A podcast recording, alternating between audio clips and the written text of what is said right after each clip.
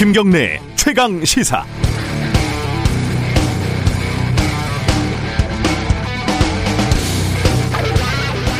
(2005년에) 스필버그 감독이 리메이크한 우주전쟁이라는 영화를 기억하실지 모르겠습니다. 톰 크루즈가 외계인의 침공을 피해서 딸인 다코다 패딩을 데리고 패닝, 패닝이죠. 다코다 패닝을 데리고 도망 다니는 내용이죠. 워낙 유명한 소설이라서 여러 번 영화, 드라마로 만들어졌는데요. 영화에서 인류는 지구를 침공한 정체불명의 외계 괴물을 상대로 나름 열심히 투쟁하고 저항을 합니다. 철없던 아빠 톰 크루즈는 딸에 대한 책임감을 놓치지 않지만 괴물들이 워낙 압도적인 물리력을 가지고 있어서 인류는 위기에 처하고 주인공들은 절망스러운 상황에 빠집니다. 우주전쟁 같은 스펙터클은 없지만 우리가 치르는 코로나와의 전쟁도 우주전쟁과 다를 바는 없죠. 우리는 정체를 알 수도 없고 또 꽤 막강한 바이러스와 불리한 전쟁을 치르고 있습니다. 오늘부터 사회적 거리두기를 1단계로 조정한다고 합니다. 전쟁에서 이겼다는 건 아니고 장기전에 대비하는 것 뿐이죠. 비관적인 상황은 아니지만 그렇게 전망이 밝지도 않아요. 그런데 영화 우주전쟁은 어떻게 끝날까요? 그러니까 그 압도적인 우주 괴물은 어떻게 될까요? 어이없게도 어느 날 자고 일어나니까 그냥 멸종해버립니다. 그 강력한 우주 괴물이 지구에만 있었던 세균 뭐 이런데 속수무책이었던 거죠. 물론 말도 안 됩니다. 얼마 전에 속칭 빨간 약이 코로나 바이러스에 효과가 있다는 보도를 보면서 이 영화 생각이 났습니다. 혹시 어느 날 자고 일어나면 말도 안 되는 간단한 방법으로 코로나 바이러스가 사라지지 않을까. 역시 말도 안 되죠. 하지만 말도 안 된다고 꿈까지 꾸지 말라는 법이 있나요? 이렇게 이러면서 버티는 겁니다. 시간이 걸릴 뿐입니다. 그래도 다시 1단계니까 나름 마음은 좀 가볍습니다. 10월 12일 월요일 김경래의 최강 시사 시작합니다.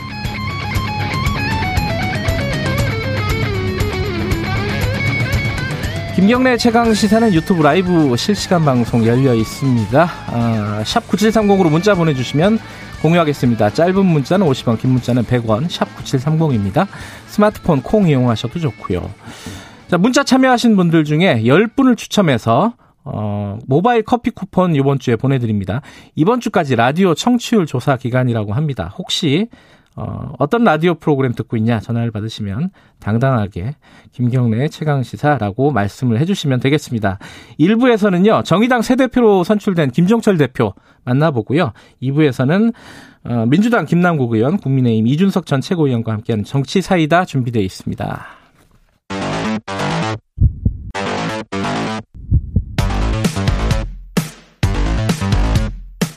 오늘 아침 가장 뜨거운 뉴스 뉴스 unboxing 뉴스 unboxing 민동기 기자 나와 있습니다. 안녕하세요. 안녕하십니까. 김민하 시사평론가 나와 계십니다. 안녕하세요. 안녕하세요. 네. 오늘 거리두기 1단계, 그러니까 2단계가 상당 시간 오래 지속이 돼서 좀 지쳤다, 뭐 이런 얘기들도 있었는데 1단계로 전면적으로 좀 낮춘다는 거잖아요. 어떻게 뭐가 바뀌는 겁니까, 이게? 그러니까 오늘부터는 실내 50인 이상, 실외 100인 이상 모임 금지 조치가 일단 해제가 됩니다. 결혼식 같은 것도 가능하겠네요. 그렇습니다. 예. 그리고 직접 판매 홍보관을 제외한 고위험 시설로 분류했던 열종이 있거든요. 네. 뭐 클럽을 비롯한 유흥주점, 콜라텍 이런 데를 말하는 건데 여기에서 여기에 대한 그도 운영이 허용이 되고요. 다만 이 시설들은 출입장 명부 관리라든가 유증상자 출입 제한과 같은 거리두기 2단계 때의 핵심 방역 수칙을 지켜야 하는 그런 전제 조건이 달렸습니다. 네. 특히 유흥시설 같은 경우에는 허가 신고 면적 4제곱미터당 한 명으로 이 이용 인원이 또 제한이 됩니다. 전체 총량을 제한하겠다. 그렇습니다. 거리두기는 좀 지켜라 예. 이런 예. 의미인 것 같습니다. 교회 대면 예배가 이제 허용이 된다는 거잖아요. 그죠? 그렇습니다. 교회 대면 예배의 경우에는 뭐 비수도권은 뭐 이래저래 뭐 제한이 그렇게 강한 강한 제한이 있는 건 아닌데 수도권의 예. 경우에는 좌석이 이제 예배실에 좌석이 있지 않습니까? 예. 이 좌석의 30% 이내로 이제 제한을 해서 운영을 해라. 음. 이런 지침을 지켜야 되고요. 그런 식으로 이제 수도권하고 비수도권하고 좀 분리해서 지금 이 조치를 적용하는 데들이 쭉 있습니다. 그래서 뭐 예를 들면은 일반 음식점, 제과점, 결혼식장, 워터파크 뭐 이런 것들이 있지 않습니까? 방금 예. 말씀하신 것 중에 수도권의 경우에는 핵심 방역 수칙 의무화시키는 게 이제 수도권 한정 이제 적용이 되는 것이고 그 외에도 이제 뭐 국공립 시설 수용 가능한 절반 수준 운영이라든지 뭐 아까 말씀하신 실내 50명 이상, 실외 100명 이상 모임 이런 것도 이 비수도권과 수도권의 좀 이제 권고 사항 이런 것들이 다르기 때문에 음. 이런 이런 것을 봐도 역시 수도권의 상황은 안심할 만한 상황 상황은 아니다. 뭐 이런 걸 볼 수가 있는 거죠. 전국적으로는 1단계고 수도권은 한 1.5단계다. 그렇습니다. 뭐 이렇게 평가들을 많이 하더라고요. 그리고 또 하나 이제 사람들이 제일 관심이 있는 게 학교에 가는 게 사실상 어, 매일 등교가 가능하다. 뭐 이렇게 얘기를 하더라고요. 그죠? 19일부터 예. 학생들의 등교 일수가 늘어나게 됩니다. 예. 아, 지금 뭐 전국 유치원 초중고의 밀집도를 3분의 1로 일단 완화하겠다라고 밝혔거든요. 예. 지금까지는 유치원하고 초등학교 그리고 중학교의 등교 인원은 전교생의 3분의 1 이하로 이제 제한을 음. 했고요.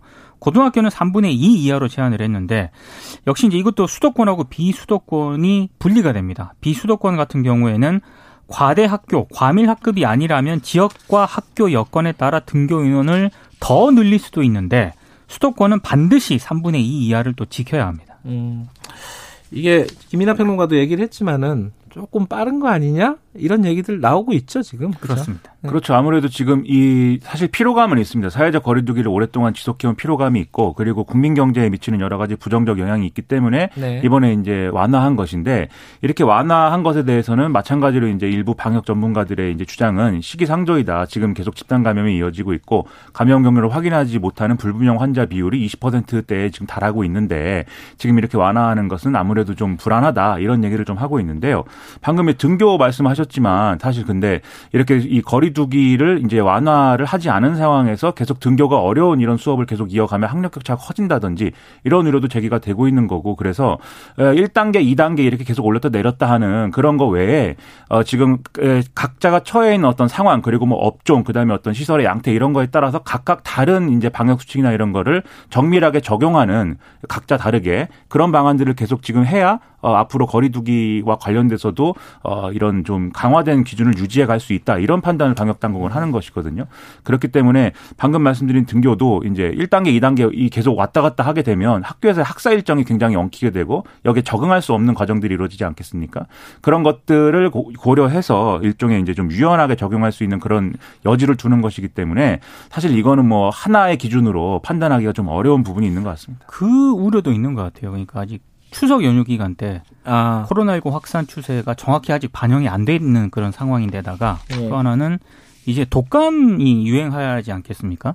그러니까 거기에 대한 대비책이 충분히 되어 있느냐 아닌 것 같다. 그래서 좀 섣부르게 좀 거리두기를 완화한 것 같다 이런 지적이 좀 나오고 있습니다. 이제 장기화되면서 어, 완전 봉쇄하는 방향보다는 그렇죠. 좀 데리고 사는 그죠? 잘 다독거리면서 되돌고 사는 이런 방향으로 좀 방향을 잡, 잡아가고 있는 분위기예요. 네. 분위기는 걱정하는 쪽도 많지는 하지만은 어제 제일 뜨거웠던 뉴스는 사실은 북한 뉴스였습니다. 이게 화면이 일단은 열병식 화면이 특이하잖아요. 낮에 한 게 아니라서 그죠. 아 그러니까 새벽에 한 게요. 0시에 했다고요? 새벽에 하니까 막 이게 불꽃 축제 비슷한 것도 음. 하고 이러니까 네. 굉장히 더 주목을 하게 되는 그런 효과는 있는 것 같습니다. 몇 가지 이제 짚어야 될 측면이 있는데 가장 눈에 띄는 건 일단은 신형 무기들이 많이 공개가 됐어요. 그죠? 그렇습니다. 밤에는 잠을 자는 게 좋은데, 그죠? 네. 상당히 거기 모인 사람들이 피곤하지 않았을까요? 좀 걱정을 하는데, 물론 뭐 제가 걱정할 팔자는 아닙니다.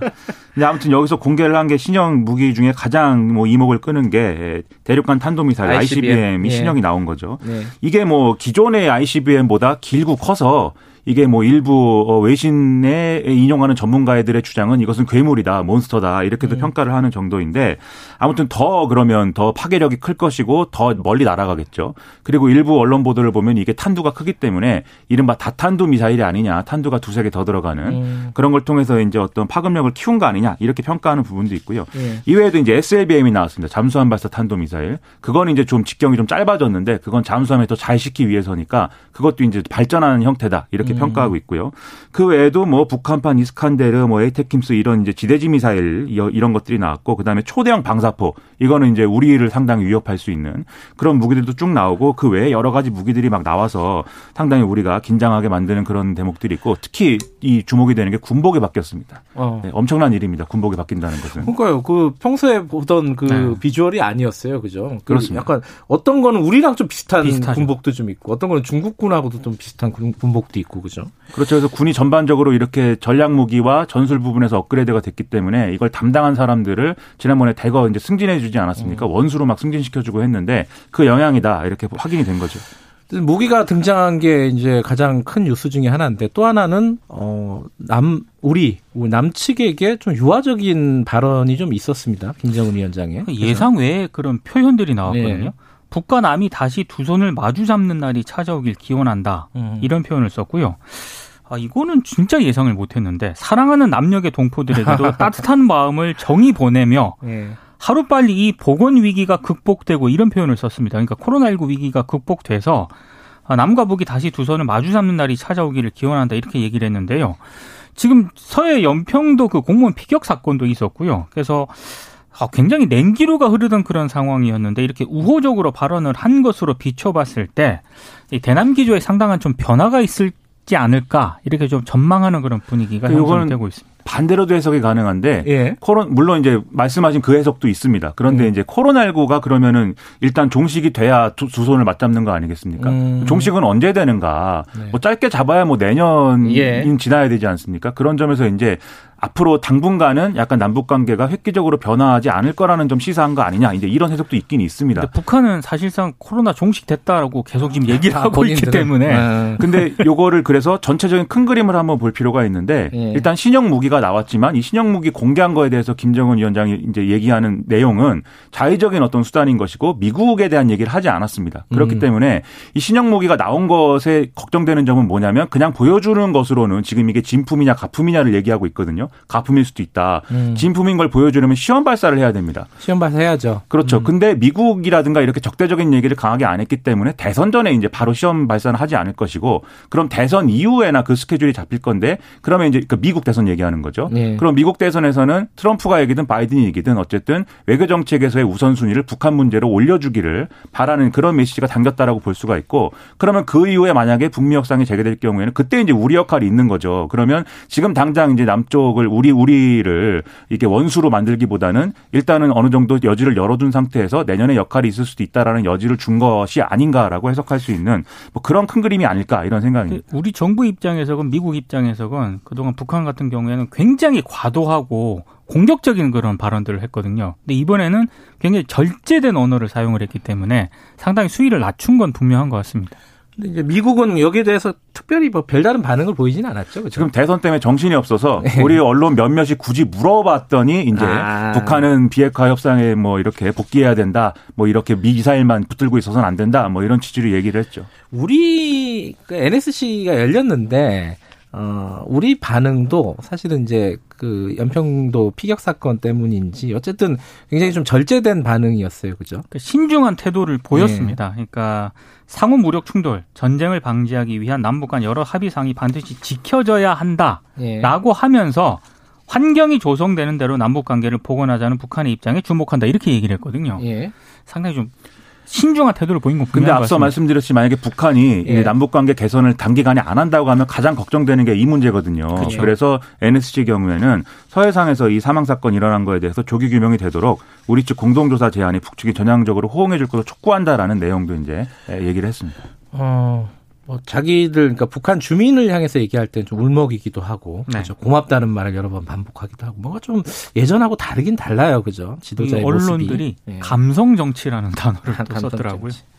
옵티머스 얘기 좀 해볼까요? 이게 어, 문건들이 계속 나와서 이거 엄청 헷갈립니다. 이 문건들이 서로 얘기하는 게 또 다르기도 하고 검찰이 갖고 있는 문건하고 보도하는 문건하고도 또 많이 다른 것 같기도 하고 어쨌든 이 옵티머스 그 사건이 이제 사기 사건이잖아요. 이게 그 근데 그 펀드 사기 사건에 정관계 로비 의혹이 이제 붙어가지고 지금 요번에 나온 거 아니겠습니까? 좀 정리를 간단하게 하고 넘어가죠. 그러니까 이게 문건이 뭐 버전이 여러 개라는 소리도 그러니까요. 있고 그 의도가 뭐 어떻다라는 얘기도 나오고 있는데 일단 지난주에 이제 보도된 문건의 내용은 SBS가 이제 보도한 내용 등을 이제 참고해서 예. 보면은 정부 및 여당 관계자들이 예, 프로젝트 수익자 일부로 참여돼 있고 펀드 설정 및 과정에 관여돼 있기 때문에 금감원이 이것을 검사하는 과정에서 이 사건이 게이트가 될 수 있다라고 하는 내용의 문건이 있다가 네. 첫 번째고요. 그리고 이 문건이라는 것은 김재현 옵티머 옵티머스 대표, 이 옵티머스 자산운용의 대표가 뭐 작성한 걸로 돼 있고 이 작성하면서 이 문건에 정재계 및 법조계 빵빵한 인물들이 많이 있으니까 이것을 이용해서 금감원 조사에 대해서 딜을 해보겠다라고 말했다라는 음. 얘기를 이 사건 관계자인 윤모 변호사, 이 옵티머스 관련 이사를 맡았던 인물이 네. 윤모 변호사가 검찰에서 진술하, 진술했다. 그리고 이 문건을 검찰에 제출했다. 이런 내용이었습니다.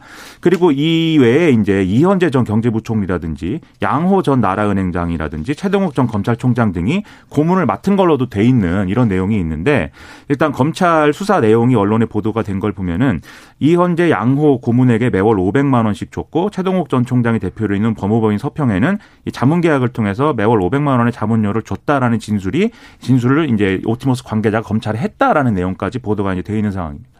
근데 이제 여기에서 이재명 지사 이름이 나왔어요, 그죠? 그렇죠. 이 어. 채동욱 검찰총장이 이재명 지사를 만나서 이 특정 지역에 이제 뭐 물류단지나 이런 거를 뭐 해주는 거, 이 만들어주는 거에 인허가를 뭐 앞당기고 뭐 이런 패스트 트랙에 뭐 태운다든지 이렇게 앞당기는 내용에 있어서 뭐 딜을 한 것이다. 이런 내용도 이제 포함이 돼 있다고 하는 그 문건도 있다고 하는데 일단 여기에 대해서 이재명 지사는 말도 안 된다. 그런 절차 자체가 없고 이 인허가를 앞당기는 절차 자체가 없고 그러한 것들이 뭐 가능하지도 않다. 이렇게 반박을 하고 있는 상황입니다. 그리고 한겨레 보도에 보면은 검찰이 이렇게 얘기를 하고 있다고 하거든요. 뭐 사기꾼들이 원래 이런 문건을 많이 만든다, 많이 만들어 놓는다. 그건 사실이겠죠. 즉 예. 진위 여부를 확인해야 된다 이런 얘기를 음. 하고 있는데 어쨌든 상황이 이렇다 보니까 지금 보수 야당 입장에서는 검찰이 이것에 대해서 수사를 똑바로 하지 않고 있다라는 이유를 들어서 국감에서 굉장히 쟁점할 것으로 예상이 되고 있습니다. 검찰이 수사가 부실하다는 얘기를 계속 하는 이유는 뭔가요? 그러니까 중앙지검장, 예. 중앙 서울중앙지검에 관련 내용을 다 보고를 했는데 음. 에, 당시 이제 중앙지검장이 이걸 사실상 뭉갰다라는 그런 판단인 이성윤 거죠. 이성윤 지검장이 제대로 음. 수사 지시를 하지 않았다라는 그런 취지인 겁니다. 검찰은 반박하고 음. 있고요. 그렇죠. 네. 그렇습니다. 그리고 옵티머스 관련해서 청와대 행정관을 지냈던 인사가 또 연루되어 있는 상황이기 때문에 방금 음. 말씀드린 윤모 변호사 있지 않습니까? 네. 그 윤모 변호사의 배우자 이모 변호사가 청와대 행정관을 또 지냈거든요. 그렇기 때문에 이게 뭔가 이런 권력이 뭔가 작동해서 뭔가 이렇게 좀 수사를 무마하는데 뭐 이렇게 관여한 거 아니냐라는 의심을 보수 야당이 이제 하고 있는 겁니다.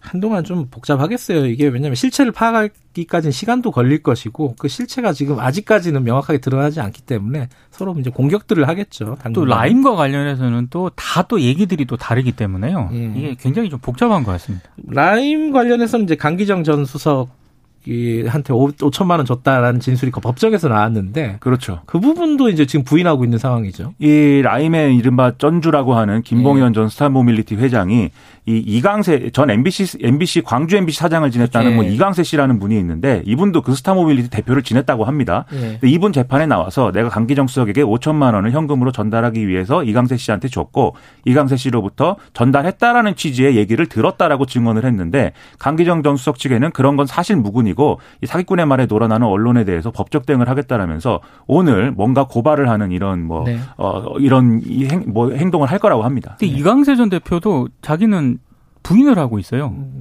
배달 사고라고 할 수도 있겠고 김봉현 쪽 입장에서는요. 그렇죠. 그렇죠? 강기정 전 수석 같은 강기정 수석 같은 경우에는 오늘 서울신문 보도를 보니까 만난 건 맞는데 음. 이강세 전 대표를 예, 예. 전부터 아는 사이였고 잠깐 안부 인사하는 것 정도였다. 이렇게 또 해명을 했습니다. 알겠습니다. 여기까지 하죠. 고맙습니다. 고맙습니다. 고맙습니다. 민동기 기자, 김민아 시사평론가였습니다. 김경래 최강 시사 듣고 계시고요. 7시 38분입니다. 최강 시사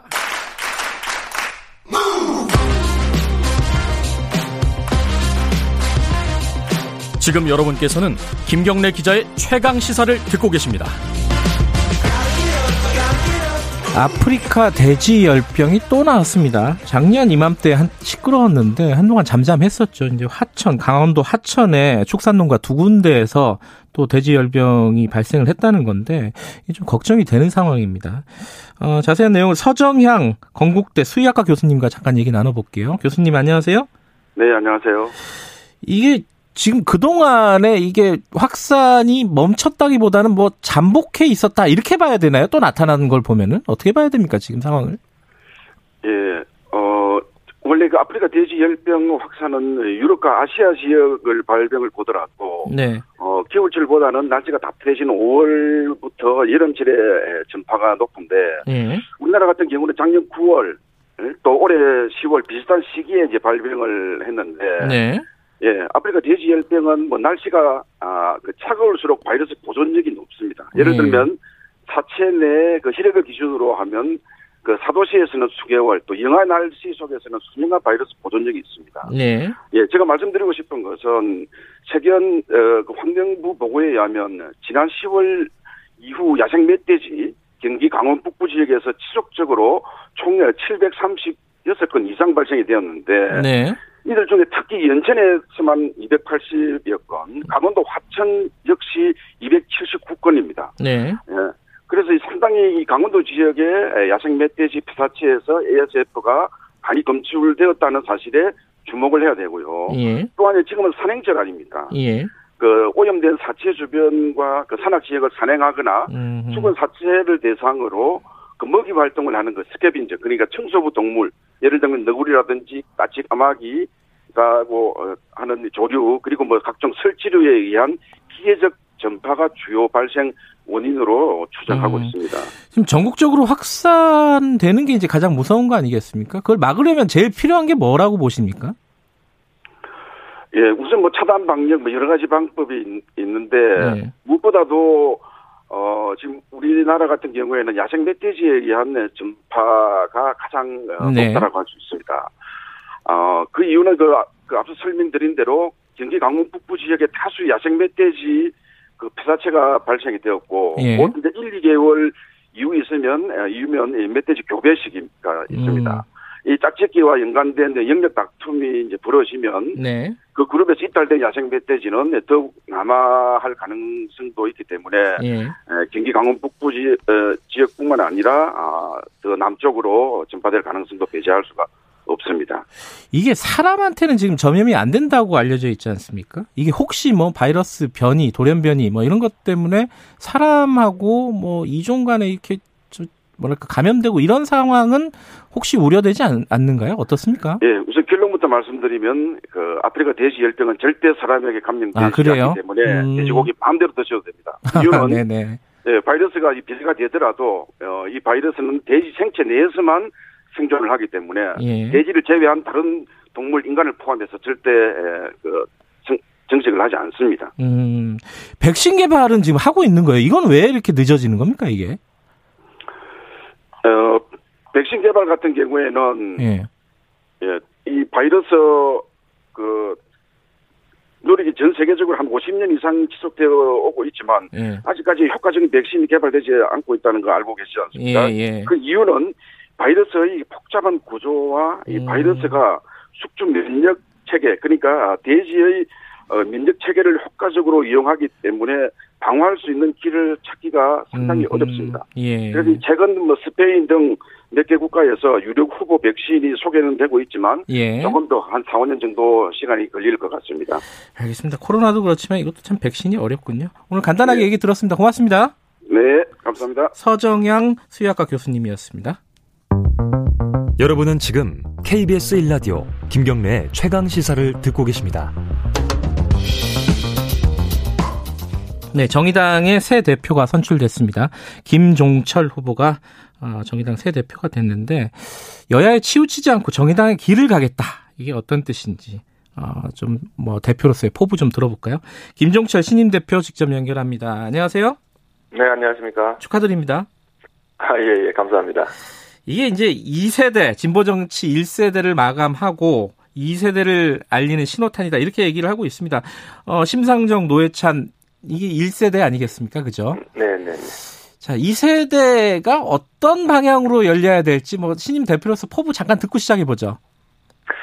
네, 뭐 심상 노회찬, 심상정 이런 분들께서 네. 이제 보통 1세대라고 불리시는데 네. 뭐 세대 교체가 됐다고 하지만 뭐 특히 심상정 대표는 앞으로도 하실 일이 많이 있고 네. 그래서 이제 뭐, 뭐 역사의 무대 뒤로 퇴장하신 건 아니라는 말씀 먼저 드리고요. 예. 하지만 그 어떤 그 새로운 세대가 아, 진보정당 그리고 이제 정의당에도 있구나.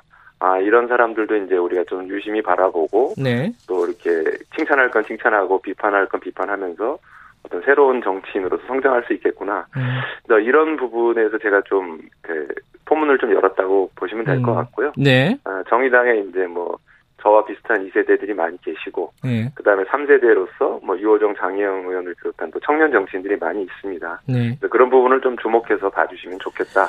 아, 이렇게 좀 말씀을 드리겠습니다. 예, 그 선거 기간에도 이제 민주당과의 관계 설정 문제가 계속 뭐 쟁점 중에 하나였습니다.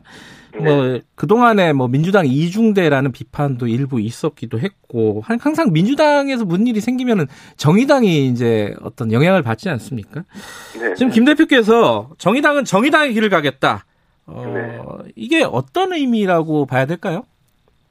사실은 이제 정의당은 계속 정의당의 길을 왔는데. 그렇죠. 근데 이제 그런 것을 차별화가 좀 잘 안 되다 보니까. 네. 그리고 그 부각이 잘 안 되다 보니까 정의당 목소리가 가장 크게 들릴 때가 언제냐면은 민주당과 국민의힘이 이제 갈등할 때, 음. 그, 그 양당 사이에 펼쳐진 그 어떤 사안에 대해서 정의당이 어떤 입장을 내느냐. 네. 그리고 그것에 대해서, 그것이 뭐, 어느 당에 치우치면은 뭐, 어느 당 이중대다, 어느 당에 좀 가까우면 어느 당 이중대다 이런 식으로 비판을 받아왔는데 네. 그거는 저희로서는 좀 부당하다고 생각을 하고요. 예. 어, 다만 어, 우리가 좀 어, 우리의 내용으로 차별화를 못 시킨 측면도 확실히 있다. 네. 그렇기 때문에 이런 부분을 더 차별화하기 위해서 노력하자. 음. 어, 이런 의미로 받아주시면 되겠습니다. 근데 김정철 후보께서는 예상하셨어요? 승리할 것이라고? 어, 당원들께 이제 선거운동사 전화를 드려보니까 예. 저를 많이 좀 좋아해 주시더라고요. 그래서 네. 아, 좀 제가 당내에서 어떤 그 세력이나 네. 또좀그 제가 원내 의원이 아니라 이제 원외인데 예. 그래도 당선이 될 것 같다라고 하는 생각은 많이 들었습니다. 예. 네, 당원들이 이낙... 좀 변화를 많이 그 말씀하신 것 같아요. 당원들이 변화를 얘기했다. 네. 민주당의 이낙연 대표에게 선의의 경쟁을 시작하자. 이것도 뭐 같은 얘기라고 볼 수 있겠네요. 네, 그렇습니다. 네. 음. 지금 어 중대재해기업처벌법을 첫 얘기로 어, 취임하시면서 얘기를 꺼냈습니다. 이걸 꺼낸 이유가 특별히 있나요? 어 저희가 이제 그 민주당과 그 차별화된 정책으로서 당연히 이제 선의의 경쟁을 하는 것이 국민에게 도움이 되기는 당연히 되고요. 예. 그런 방향으로 나아갈 건데 근데 이 중대재해기업처벌법은 이제 결과적으로 이제 산업재해라든가 네. 어떤 기업의 어떤 중대한 과실 이전에 뭐 어, 그 가, 가습기 사태라든가 뭐 네. 이런 거가 있을 때 그런 거에 대해서 책임을 확실하게 물어서 국민들을 보호하자는 내용이거든요. 네. 근데 민주당도 이런 부분에 대해서 안을 준비를 하고 있습니다. 음. 근데 좀 하루 빨리 준비를 하고 정의당의 안과 비교해서 어 요런 그 법을 빨리 만들면 지금도 하루에 한 여섯 명 일곱 명 분, 그 노동자분들이 그 산업재해 현장에서 돌아가고 계시거든요. 네. 그러면, 어, 이런 거를 빨리 만드는 것이, 어, 우리 노동자들을 어떤 가, 사랑하는 가족품으로 돌려보내드리는 그런 것을 가능하게 하기 때문에, 네. 어, 요런 부분에서도 빨리 만드는 경쟁을 하자. 음. 그래서 그 하루 빨리 만들어서 얘기를 하기 바란다라고 하는 거고, 결과적으로 정치를 하는 이유가 국민들을 더 안전하고 행복하게 만들어내는 거기 때문에 네. 어, 민주당에 이런 걸좀 어저께 주문을 좀 부탁을 한 것입니다. 그 노동 얘기가 나왔으니까 말씀드리는 건데 어 사실 네. 노동 관련 의제는 진보 정당에서 적극적으로 해야 되는 부분이기도 한데 지금 국민의힘에서 노동 개혁 얘기를 꺼냈습니다. 김종인 비대위원장이 이 부분은 어떻게 보세요? 그 구체적인 내용이 뭐 나, 오지가 않아서 음. 뭐라고 말씀드리기가 좀 어려운데 네. 어, 저는 그 노, 이제 국민의힘의 전반적인 노동 개혁 얘기가 네. 어, 좀 순서도 틀렸고 방향도 좀 틀렸다고 생각을 합니다. 네. 왜냐하면은 어, 현재는 20, 그 20세기와 달리, 19세기, 20세기하고는 달리, 당연히 음. 노동 구조가 굉장히 변화한 게 있습니다. 음. 노동 시장 자체가 뭐 비정규직도 만연하고 있고, 네. 뭐 최근에는 플랫폼 노동이나 이런 게 다 있어서 어떤 그런 부분에 있어서 노동 시장에 대한 어떤 새로운 관점과 개혁이 필요한데, 네.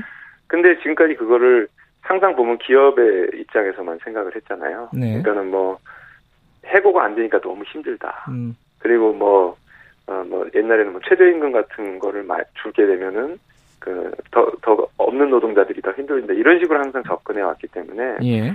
앞으로 노동 개혁이 필요하다면은 사실은 이 어려운 시기에 노동자들을 먼저 어떻게 보호할 것인지를 쭉 먼저 추진하면서 음. 동시에 그런 걸 다 하다 보니까 기업 측에서도 좀 부담이 되니까 이런 부분은 좀 들어줬으면 좋겠다라고 이렇게 해야 되거든요. 네. 뭐 대표적으로 어 만약에 기업이 요구하는 노동 유연화가 시행되면은 실업이 만연하게 되지 않습니까? 네. 그러면 그 실업 급여도 늘리고 기간도 연장해주고 그 다음에 이제 비정규직이 많아지게 되면은 비정규직이 굉장히 힘들어지는데, 예. 그렇다면 비정규직에 대해서 동일 노동, 동일 임금, 또는 뭐 프랑스처럼 뭐 수당을 더 준다든가 뭐 이런 식으로 해서 노동자들을 보호할 수 있는 조치를 충분히 하면서 그다음 노동개혁을 얘기해야지 기업 측의 입장을 먼저 반영해서 어 이건 좀 빨리 해고를 쉽게 해주게 해달라 이런 식으로 접근하는 거 동의가 될 음. 수가 없는 거죠. 알겠습니다. 노동 관련해서는 뭐 나중에 다시 한번 얘기할 기회가 있을 거고요.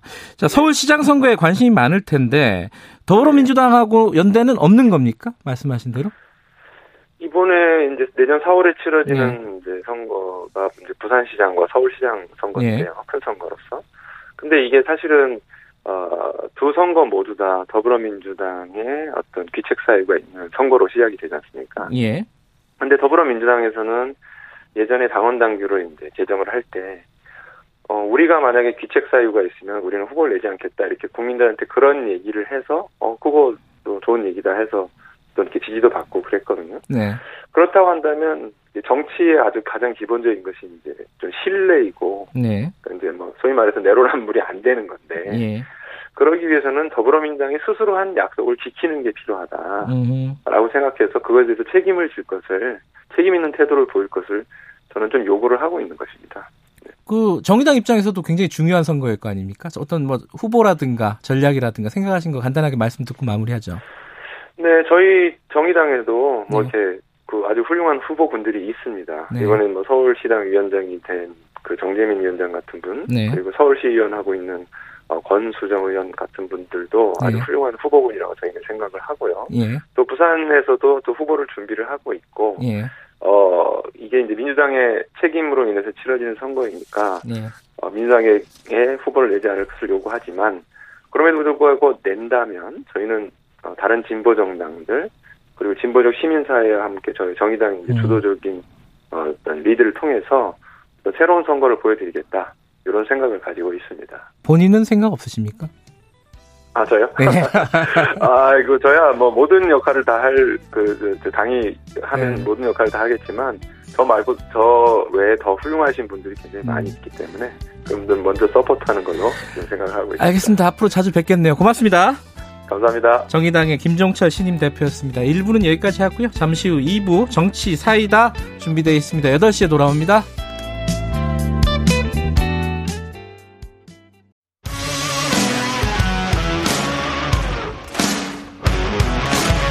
뉴스타파 기자 김경래 최강 시사.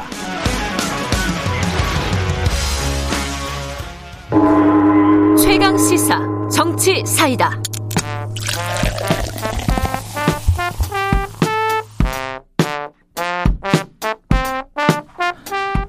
여의도 정치의 젊은 피 김남국 이준석 이준석 김남국과 함께하는 정치 사이다 매주 월요일 두 분을 모시고 전국의 뜨거운 현안 다뤄봅니다. 오늘도 두 분 나와 계십니다. 더불어민주당 김남국 의원님 안녕하세요. 네 안녕하세요. 안산 단오늘의 김남국입니다. 그리고 국민의힘 이준석 전 최고위원 안녕하세요. 네 안녕하세요. 태릉 개발에 반대합니다. 이준석입니다.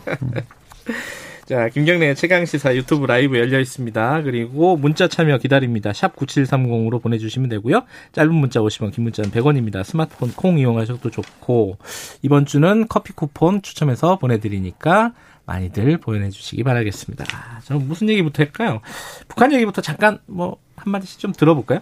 좀 특이하긴 했어요. 그죠? 밤에 열리고 좀 화려하기도 하고, 음. 김정은 위원장이 막 약간 눈물 같은 것도 흘리기도 하고 우리한테 뭐 사랑하는 남녘동포 뭐 이런 얘기도 하고 여러 가지 뭐 짚을 부분이 있지만 어쨌든 총평으로 보면은 이거는 뭐 야, 야당부터 얘기 들어볼까요? 이준석 최고위원은 어떻게 보셨어요? 뭐 어쨌든 열병식이니까요. 네. 병력을 과시하는 것이고 그렇죠. ICBM 이런 거 군사 네. 무기에 대해 가지고 어느 정도 진척이 있었음을 확인할 수 있었기 때문에 저는 이 부분은 당연히 야당 입장에서는 불쾌하게 생각할 수밖에 없는 뿐이고 네. 많은 국민들도 최근에 있었던 우리 국민의 피격 사건과 더불어 가지고 음.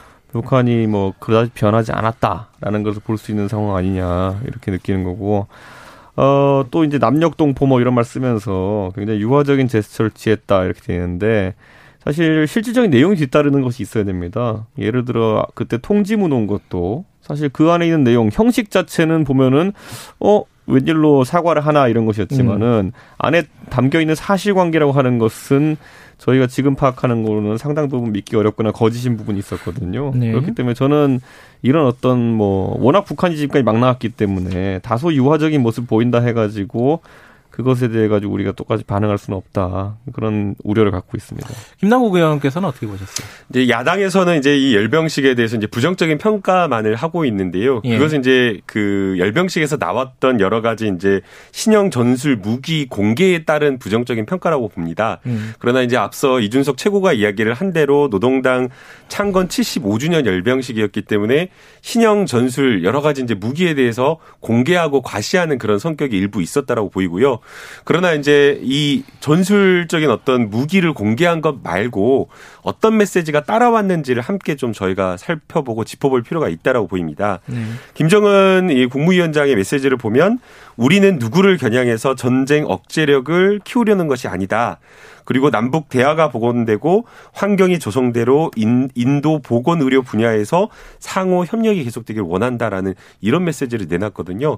결국에는 어 과시는 했지만 어 미국 지금 대선이 지금 한 11월 3일 날 끝나는 것으로 되어 있기 때문에 도발을 하지 않고 대화를 계속 이어나가려는 협상을 이어나가려는 그러한 어떤 북한의 속내를 조금 드러낸 것 아니냐라고 이렇게 좀 평가를 할 수밖에 없고요.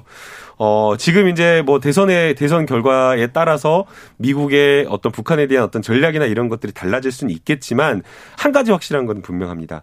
전쟁은 불가능하고 지금 미국이 북한을 계속해서 압박을 해오고 있는 상황이잖아요. 길게는 30년, 짧게는 정말 아예 진짜 봉쇄 조치를 했다라고 하면서 3년 이상 이렇게 3년 가까이 지금 봉쇄를 해오고 있는데 이걸로도 지금 풀어나가기가 쉽지 않은 그런 상황이다.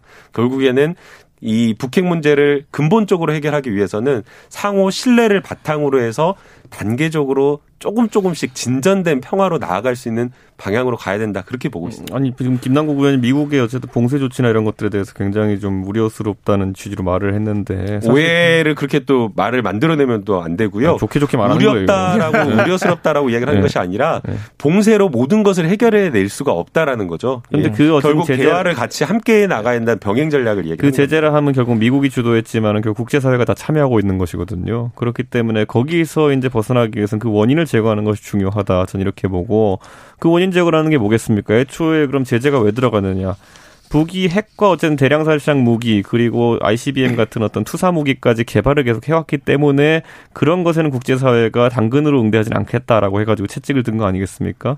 근데 저는 우리 정부도 결국 그 결에 맞춰가지고 물론 뭐 어, 한쪽에선 당근을 들 수도 있겠지만은 지금까지 당근을 들려고 했던 정부의 노력이라는 것이 최근에 나온 결과 연락사무소 시원하게 날려버렸잖아요. 그리고 나가지고 우리 국민도 이제 어, 총으로 사격하고 그다음에 시신까지 소각했다는 이런 의혹까지 있는데 저는 이런 것들을 봤을 때 중간 평가는 저는 박하게 해줄 수밖에 없다. 이게 야당의 평가죠.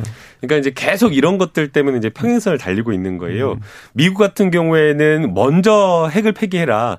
핵을 폐기하면 그러면은 보장된 어떤 보상 미래를 좀 장밋빛 음. 미래를 그려주겠다라고 얘기를 하고 있는 거고 네. 북한 같은 경우에는 그렇게 할 수가 없다. 어, 단계적으로 행동 대 행동으로 해서 우리가 조금 일부 포기를 하면 너희도 거기에 맞춰서 뭐가 뒤따라와야 된다, 보상이 뒤따라야 된다, 이렇게 지금 이야기를 하고 있는 거거든요. 근데 이제 서로 이렇게 전략이나 합의가 이루어지지 않는 이유가 결국에는 신뢰가 부족하기 때문이라고 보고 있는 겁니다.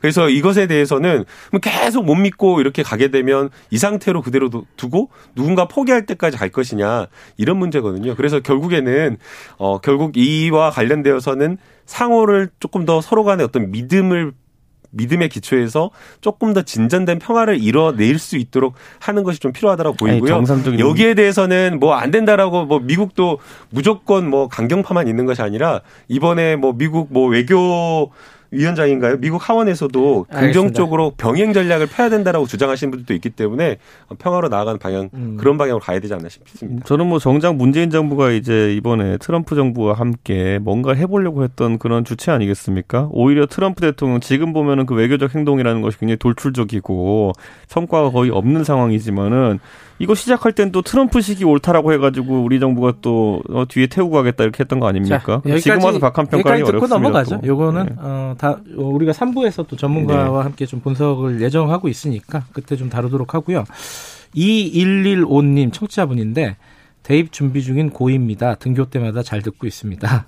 정치사이다 특히 더 잘 듣고 있습니다. 뭐 이런 말씀을 보내주셨습니다. 애들이 듣고 있습니다. 열심히 해야 될 것 같습니다. 그, 아 근데 고2면 커피 드리, 저도 되나? 모르겠네. 어, 요즘 고2 커피 다 마셔요. 아 그래요? 네. 알겠습니다. 자, 그 국감 얘기 잠깐 해보죠. 네. 국감이 지금 한참 진행 중인데 오늘도 이제 열릴 거 아닙니까? 근데 요번에 야당이 좀 힘이 없다, 뭐 한방이 없다. 뭐 이런 얘기들이 좀 있어요. 이거 어떻게 보세요? 근데 뭐 어쨌든 증인이나 이런 문제들 네. 많은 국민들이 보시겠지만은 뭐 속 시원하게 채택 안 하고 있잖아요. 증인 채택. 예. 네. 예를 들어 이런 사안에 대해 가지고 과거에 이제 민주당이 야당 시절이었을 때 보이던 태도라든지 네. 그때 채택했던 증인 증인들과 비교해 봐도 전혀 협조를 안 하고 있다 이렇게 볼 수 있는 거죠. 네. 예를 들어 저희가 비슷한 사건이었던 세월호 사건 때 한번 보시면은 그때 뭐 해경 정장부터 해가지고 뭐 유가족 측 증인들까지 해가지고 전부 다 증인 채택돼가지고 사실 CCBB를 가렸거든요. 음. 근데 지금 이제 이 월북 문제라든지 이런 것들에 대해 가지고 뭐 수사 중인 사안도 있고 이렇다 그래가지고 지금 전부 다 이제 채택을 안 한다고 하는 것은 글쎄요. 저는 야당이 이제 국감을 사실 주도하는 모양새일 경우 많은데 그거는 증인들을 이제 부르는 과정 속에서 국민들과 호흡하고 이런 것인데 완전 원천봉쇄한 거 아니냐 이렇게 말씀드리고 싶고 예. 또 어떤 이슈에 대해 가지고 저희가 제기하고 뭔가 캐낸다 하더라도 보통은 그 여권에서 문개기 전략으로 나갑니다. 음. 예, 그렇기 때문에 저는 뭐 이게 딱히 국감뿐만 아니라 최근에 정권과 관련된 의혹 사건들, 소위 말하는 추국향 아니겠습니까? 추미애, 조국, 윤미향 이런 사건들 보면은 결국 뭐 어느 정도 의혹 제기가 되어도 그다음부터는 여당이 결사옹이 나서고 그다음부터는 뭐 검찰에 보내보자. 검찰에서 나오면 재판을 기다려보자. 재판 기다리면 그 다음에 아무 소리 없고 뭐 이런 식으로 이슈 묻기 쪽으로 가고 있거든요. 저는 그런 어떤 대응 전략이 단기적으로는 뭐 이슈가 종결된 것처럼 보이게 하겠지만은 항상 일정 기간 지난 뒤에 다시 이제 재생돼가지고 윤미향 의원 같은 경우도 그렇죠. 이제 하나씩 사사 쏟아오기 때문에 전 여권이 이제 정립 하나하나씩 하고 있다 이렇게 봅니다. 그 맹탕 국감이다라는 예, 예. 이런 평가가 예. 좀 있는 것 같아요. 음. 근데 이제 여기에 대해서 여당이 증인 채택에 합의해주지 않으니까 그런 것 아니냐라고 이렇게 하기에는 조금 제대로 된 진단 원인 분석은 아니라고 좀 봅니다. 뭐 직인 채택과 관련되어서 지금 이준석 전 최고는 세월호 때 우리가 다 받아들였는데 왜 이번 연평도 공무원 실종 사건 증인 안 받아주냐 이렇게 예. 이야기를 하지만 기본적으로 국감에서의 증인은 기관 증인을 대상으로 증인 신청을 하는 겁니다. 민간인을 대상으로 증인을 한다라고 한다면 그 증인을 불러서 유미한 답변을 이끌어낼 증언의 가치가 있어야 되는 거거든요. 세월호 같은 경우에는 민간 연영에서 발생한 사고이기 때문에 불러서 여러 가지 것들을 확인하고 물어볼 필요가 있었지만 지금 연평도 공무원 실종 사건 같은 경우에는 부르자고 하는 사람이 되게 지금 민감했던 분이 공무원 형인데 형 같은 경우에는 여기에 있어서 진술할 수 있는 사항 자체가 굉장히 좀 제한적이고 네. 또더 나아가서 여러 뭐 국방부나 여러 사람들을 불러도 국무 지금 이제 뭐 영상이나 이런 것들 보시면 알겠지만 비공개로 되는 경우가 상당히 많습니다. 보안과 관련된 여러 가지 문제도 있기 때문에 증인 신청과 관련된 부분이 좀 어려웠던 것이지 이것을 무조건 일방적으로 증인을 안 봐줬다 이렇게 평가하기는 좀 어렵다 보이고요. 결국에 이번에 조금 맹탕국회가 된 게 바로 지금 이준석 전 최고가 이야기한 것처럼 추국향 추국향 이것만 계속 부르짖는 겁니다. 국회가 개원한 이래로 야당이 계속해서 음. 추미애 장관에 대해서만 이야기를 하고 있는 겁니다. 수사 결과가 나왔는데도 불구하고 계속 그 이야기만 하는 거거든요. 그래서 사실은 오히려 국감 본질에 맞지 않는 그런 정쟁적인 것에만 집착하고 몰두하다 보니까 이번 국감이 야당에서 제대로 된 준비를 못한 국감이 돼버린 것이 아닌가라고 좀 보고 보고 있습니다. 김, 김남국 의원은 예전에 BBK 수사 결과 나오고 처음에 이제 종결됐을 때 그럼 BBK에 대해서 믿었어요 그러면은 그 결과에 대해 가지고 나중에 정권 잡고 나가지고 BBK 또 계속 수사하고 이렇게 했잖아요. 그다음에 저 뭐야 결국에는 이명박 대통령 여러 가지 건으로 해가지고 다시 이제 다스까지 이제 다 조사해가지고 또 이제 감옥 보냈잖아요. 그러니까 결국 그 검찰 조사에서 검찰 수사에서 1차적으로 무혐의가 나왔다 해가지고 그 사안이 정치적으로 뭐 다시 인화성이 있다 이거는 나중에 판단해볼 문제인 것이고 뭐 그렇게 따지면 이명박 대통령 무죄였네요. 그러니까 이준석 전 최고가 듣고 넘어갈게요. 예, 예. 항상 이제 과거의 문제를 가지고 와서 음. 너희 때도 그랬던 거 아니냐라고 하면서 하지만 본질적으로 사안이 다르죠. 이명박 전 대통령 다스 문제하고 지금 추미애 장관 아들 이 사건하고 같이 본질 같은 선상에서 비교하는 것 아니, 자체가 맞지가 않고요. 조용히 하라면서요. 아, 그러니까 그거 자체가 맞지가 네. 않고 네. 제가 언제 검찰이 뭐 잘못했으니까 수사결과가 나왔으니까 조용히 하라. 오늘 오늘 그러니까 법... 말을 제 주장을 오해하고 곡해하고 자기 마음대로 해석해서 거기에 대해서 토론한 게 아니라 이 본질과 쟁점에 맞춰 가지고 토론하는 게 저는 필요하다고 봅니다. 그러니까 저는 추미애 장관에 대한 일가에 대한 수사가 만약 미진하다면은 야당은 충분히 국감을 재개할 수 있다 이걸 그냥 말씀드리는 알겠습니다. 거예요. 뭐한 마디씩만 네. 듣고요. 그 오늘 법사위 열리잖아요. 네. 추미애 장관 출석하겠죠, 당연히. 그 이준석 최고께서는 음, 추미애 장관이 앞에 있으면은 무슨 질문하고 싶으세요? 아, 저는 결국 동부지검에서 이런 수사 결과를 내면서 네. 결국에는 전화한 사실이라든지 여러 가지 인정됐는데 음.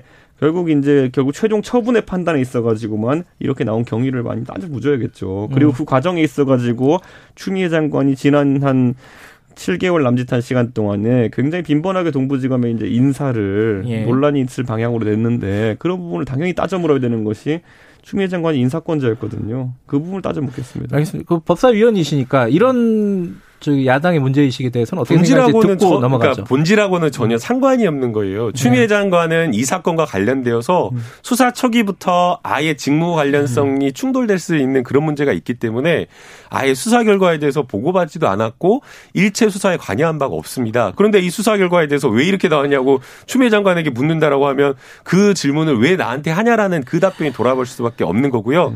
이 사안은 너무 간명한 겁니다.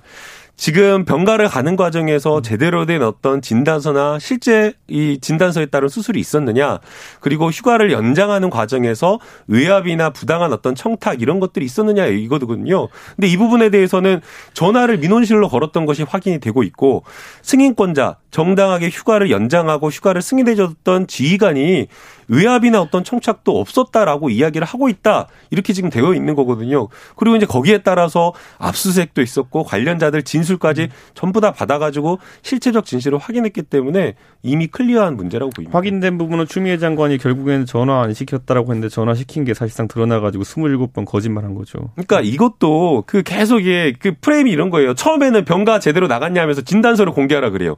음. 진단서를 공개하니까 이제는 그 과정에서 요양 심사를 거쳤냐 거냐고 하면서 국방부에서 원래 음. 유형수사 거치지 않는다라고 이야기를 했는데 외압 문제로 이야기를 한 거예요. 외압이 없었다라고 지금 지휘관도 이야기를 하고 실제 외압을 하는데 국방부 민원실로 전화를 걸겠습니까?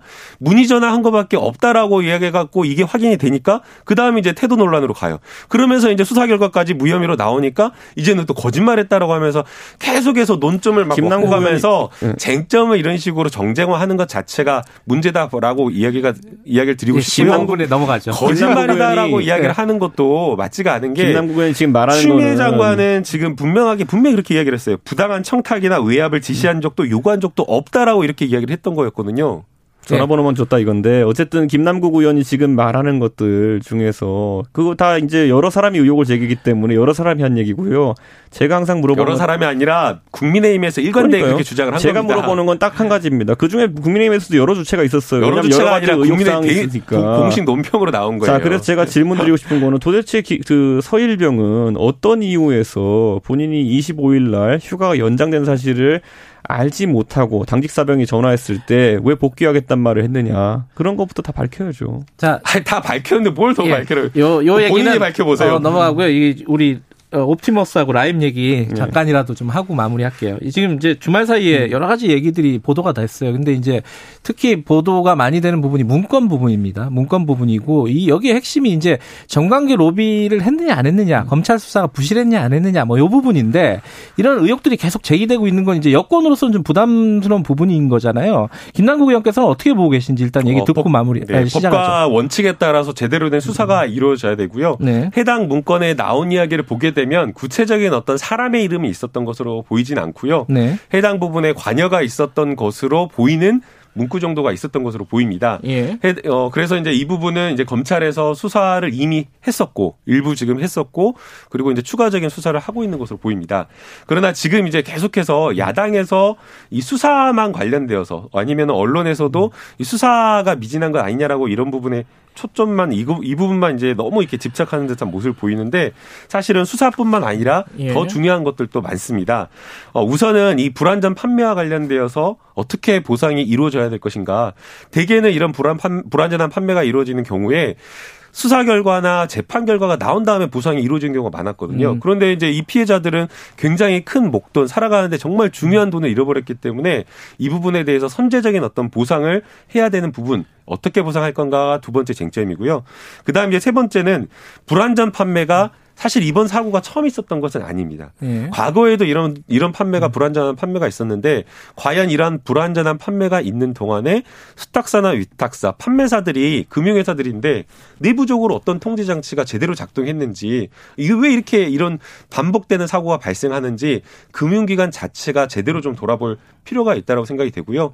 그리고 이제 마지막 네 번째 쟁점은 금융기관이 잘못했을 때 이것을 관리 감독하는 금융감독이나 예탁 결제원이나 이런 부분에 있어서 이런 것들을 잘 관리 감독하고 관리해야 되는데 펀드의 부실과 운영에 대해서 제대로 감독하지 못한 책임 이런 네 가지 쟁점을 좀 잘 짚어볼 그런, 필요가 있다고 보입니다. 예, 일단 핵심적인 게 이제 금융 피해 부분이다라는 말씀이신 거고 그런 건 예. 정부가 이제 여당이 여당 측이 이제 정부니까 그런 거는 금융 감독 관리 감독 잘 하세요. 그냥 그거는 뭐 지금 그걸로 문제를 덮으려고 할 게 아니라 결국에는 여당과 어떻게 유착되어 있느냐라는 관계를 밝혀내는 게 중요하다 이거거든요.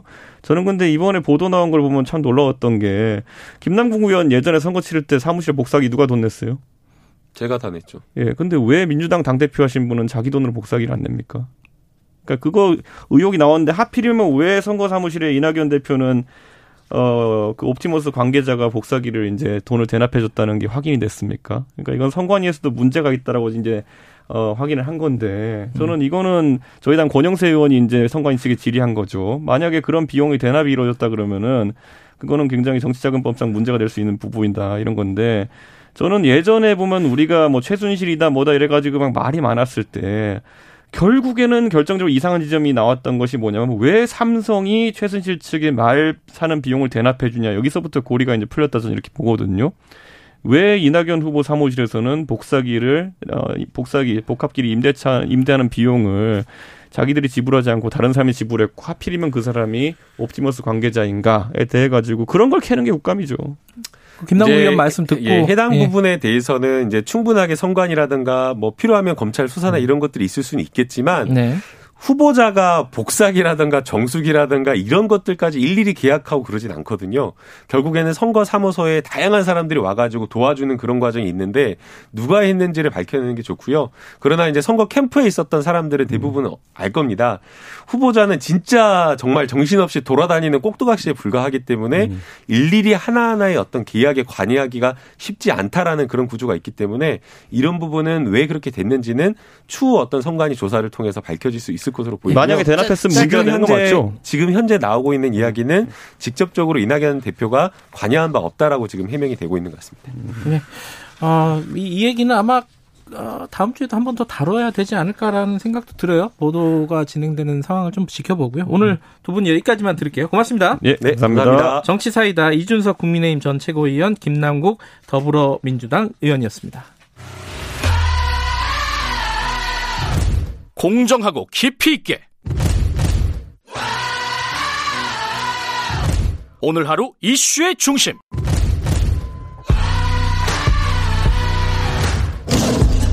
김경래 최강 시사.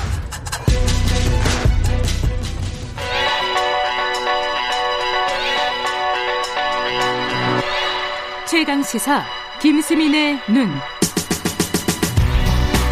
네, 김수민의 눈, 김수민 국제문제평론가 나와 계십니다. 오늘 트럼프 얘기를 갖고 오셨다 그래서. 네. 네. 뭐 지금 트럼프 괜찮다고 미국 뭐 주치의나 이런 쪽에서는 다 얘기하고 있어요, 그죠? 네, 면역력이 생겼다라는 말까지 나왔고요. 면역력. 전파 위험이 없다라고 하는데, 예. 근데 상식적으로 트럼프 대통령이 1946년생입니다. 74세. 그러니까 치명률이 좀 높은 연령층에 속하고 있거든요. 네. 그리고 덱사메타손이라고 어, 스테로이드 처방을 받았는데 이게 인체 면역 체계를 억제하는 부작용이 있는데도 받았다라고 하는 것은 건강이 음. 그만큼 나빴었다라고 하는 거고 실제로 예. 산소 포화도도 정상치보다 낮았다. 라는 게 사실로 뭐 입증이 됐었죠. 예. 그래서 정확한 건강 상태는 알 수 없지만 여전히 우려스러운 그런 수준이라고 볼 수 있겠습니다.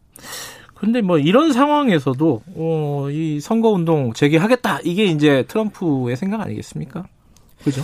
네. 이게 후보자 입장에서는 뭐든지 하고 싶은 게 또 인지상정이긴 한데 음. 사실 선거 캠페인을 통해서 지지율을 얼마나 올릴 수 있는가. 네. 선거 캠페인 중에서 가장 접촉면이 넓다고 할 수 있는 TV 토론 같은 경우도 네. 어 지지 후보를 보고 나서 결정하겠다 이런 응답자가 여론조사에서 10% 수준이었다고 해요. 음. 10%면은 사실 그 중에 내심 답이 정해져 있는 사람도 있을 수 있고 네. 투표장에 아예 안 갈 수도 있는 사람들도 꽤 있을 거거든요. 네. 그렇다면은 뭐 선거 유세를 가지고 얼마나 분위기를 바꿀 수 있을까 이건 좀 회의적입니다. 네. 근데 트럼프 대통령으로서는 마지막 카드로 자신을 쓰고 있는 게 아닌가. 아 자기가 마지막 카드다. 네, 그러니까 트럼프 대통령이 그 동안에 음. 기후 위기 담론을 부정한다거나 네. 이런 좀 비과학적인 태도들을 보여왔었고 코로나19에 대해서도 독감 수준이다. 예. 이 정도로 치부를 했었는데 이번에 만약에 자신이 활동을 재개한 가운데 완치가 된다면 예. 자신의 그 코로나19에 대한 입장이 옳았다는 근거가 될 수도 있는 것이고, 네. 어, 어, 그야말로 이제 또 이번에 또 바이러스는 사라지고 있다 이런 말까지 했거든요. 그 역시 트럼프 스타일이구나. 그러니까 음. 그러니까 트럼프가 트럼프 같지 않으면 또 이상하니까 음. 그런 부분 또 좀 부각을 시키는 것 같습니다. 근데 지금 이번 그 코로나 감염 사태로 그 지지율은 더 벌어졌잖아요, 그죠? 더 벌어지고 뭐 네. 영국에서도 이게 바이든을 바이든이 이길 거다, 뭐 이런 전망들이 나왔다고 하고요, 그죠? 예, 워싱턴 포스트랑 ABC 방송이 여론 조사를 했더니 바이든 54%, 트럼프 42%, 12% 포인트 차이가 났습니다. 특히 여성 쪽에서 차이가 많이 벌어져 아. 그래요? 네, 중도층에서도 바이든 69대 트럼프 25 이렇게 나왔고 전 연령층에서 다 바이든이 우세인데 특히 고령층에서 더 우세인 것으로 그렇게 드러났습니다. 그러니까 우리나라하고 비교를 하면 안 되는 게 우리나라는 이제 좀 연령이 젊어질수록 보수에서 멀어지는 이런 네. 경향이 있지 않습니까? 근데 미국은 워낙 오래전부터 양당이 엎치락뒤치락 해왔기 때문에 노년층이라고 해서 보수적이다 이렇게 볼 수는 없을 것 같고요. 그 영국의 총리실 반응도 관건인데 이 영국의 보리스 존슨 총리도 코로나19 감염이 된 적이 아, 있었고 맞다. 예, 네. 예. 그리고 트럼프 대통령하고 굉장히 정치적 성향이 비슷하거든요. 음, 예. 근데 이 총리실에서 바이든 승산이 70%다. 음. 이렇게 컴퓨터 모델링이라든지 여론조사를 통해서 어, 점을 쳤다고 합니다. 특히 이제 이제 트럼프를 총리실이 단념하고 있다 이런 진단까지 나오고 있는데 네. 트럼프 대통령이 여기에 대해서 어떻게 생각할지 좀 궁금해요. 음. 아니 믿었던데 뒤통수를 맞았다 이렇게 여길지 아니면 두고 봐라 이게 다 막판 대역전을 위한 단초일 뿐이다. 이렇게 생각할지 궁금합니다. 이제 막판에 이제 어쨌든 이렇게 벌어지면은 저 지지자들이 모일 거 아니에요. 그죠? 네. 결집이 될 텐데 그게 어느 정도로 결집을 할까? 이게 관건 아니겠습니까? 샤이 트럼프라고 하는 존재가 분명히 있을 거다라고 네. 하는데 4년 전만큼 있을지는 의문이에요. 4년 음. 전에는 대통령 하기 전이라서 기대감이라든지 호기심 이런 것들이 음. 작동을 할 수가 있었던 건데 이제 4년을 다 지켜봤기 때문에 샤이 트럼프가 그만큼 있지는 않을 것이다. 그때만큼은. 음. 그리고 지금 경합주 이쪽이 중요한데 위스콘신, 미시간, 펜실베니아 이쪽 에서 5%포인트 이상 바이든이 앞서고 있습니다. 음. 어, 지금 여론조사 결과를 선거인단 에다가 대입을 시켜보면 538명이거든요, 선거인단이. 근데 네. 바이든이 확보하고 있는 선거인단이 290명이다, 이런 계산이 있어요. 음. 과반인 270명을 넘어섰다. 그래서 4년 전에 총투표에선 졌지만 선거인단 확보에서 이겼던 그 드라마가 다시 연출되기는 어려울 것이다라는 음. 관측이 있습니다. 지금 이제 그 대통령이 누가 되느냐에 따라서 북한 대북 정책이 어떻게 되느냐 그리고 중국 대중 정책이 어떻게 되느냐 네. 요게 이제 두 가지가 다 제일 관심사잖아요 우리 입장에서 보면은 그렇죠. 그두 가지를 간단 간단하게 좀 얘기를 해보죠. 네, 북한 문제 같은 경우는 네. 아무래도 트럼프 대통령이 재선을 하는 게 연속선상에서 정책을 계속할 수 있는 여건이 되기는 할 것 같습니다. 근데 이게 어 지금 미국 의회에서도 민주당 의원을 포함해서 종전 선언이라든지 평화 협정을 추진하자 이런 음. 얘기도 있는 것이고 그래서 민주당으로 바뀐다고 해서 대북 정책이 완전히 달라질 거냐 음. 이 부분은 좀 다시 생각해봐야 될 여지가 있거든요. 네. 오바마 정부 때 북한을 방치하지 않았느냐 이런 것이 많이 통용이 되고 있는데 사실 다시 그때 당시를 살펴보면 이구 합의라든지 음. 또 북한 핵실험을 하고 나서도 오바마 정부에서 나름대로 노력했었던 그런 역사들이 또 있습니다. 민주당 된다고 끝나는 건 아니다. 네. 네. 그리고 미국 민주당이 공화당보다 대북 협상의 경험이라든지 음. 이런 쪽은 더 우월하다는 지적이 많거든요. 그렇기 네. 때문에 꼭 민주당으로 바뀐다고 해서 대북 정책이 강경책으로 완벽하게 돌아선다 이렇게 내다보기는 좀 어려울 것 같아요. 중국은 어때요? 중국? 중국도 저는 이 국내 언론 보도라든지 예. 이쪽에도 좀 잘못 있다고 보여지는 게 예. 바이든이 마치 친중인 것처럼 그렇게 예. 비춰지고 있거든요. 근데 미중 갈등이라는 게 이게 테크 냉전이라는 말이 나옵니다. 그러니까 IT 첨단 경제에서 미국과 중국이 표준을 놓고 겨루는 싸움이기 때문에 네. 쉽게 끝날 일이 아닌 것이거든요. 계속될 음. 가능성이 높고 그 저는 이런 얘기를 하고 싶어요. 일진보다 선도부가 더 세다.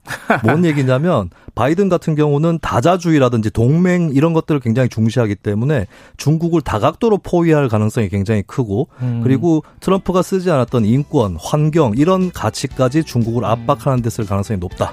예, 이렇게 전망을 해봅니다. 알겠습니다. 오늘 뭐 트럼프 성대모사를 기대했는데 안 나오는군요. 여기까지 듣겠습니다. 고맙습니다. 감사합니다. 김수민의 눈이었습니다. 김경래 최강사 2분 여기까지고요. 잠시 후 3부에서 뵙겠습니다. 일부 지역국에서는 해당 지역 방송 보내드립니다.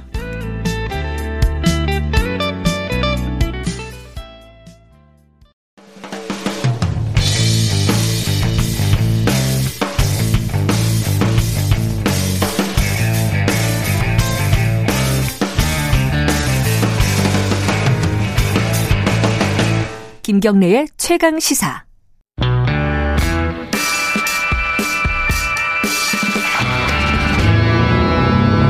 더 이상 웨이팅은 없다. 박대기 고속 경제. 박대기의 고속 경제 KBS 박대기 기자 나와 있습니다. 안녕하세요. 네, 안녕하십니까.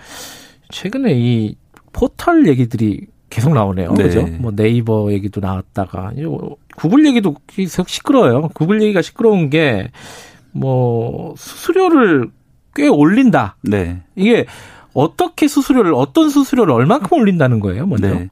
네 구글의 인앱 결제라는 결제 방식이 있는데 이 용어가 좀 어려워요. 예, 인앱 결제. 인앱 앱 안에서 결제한다라는 음. 말인데요.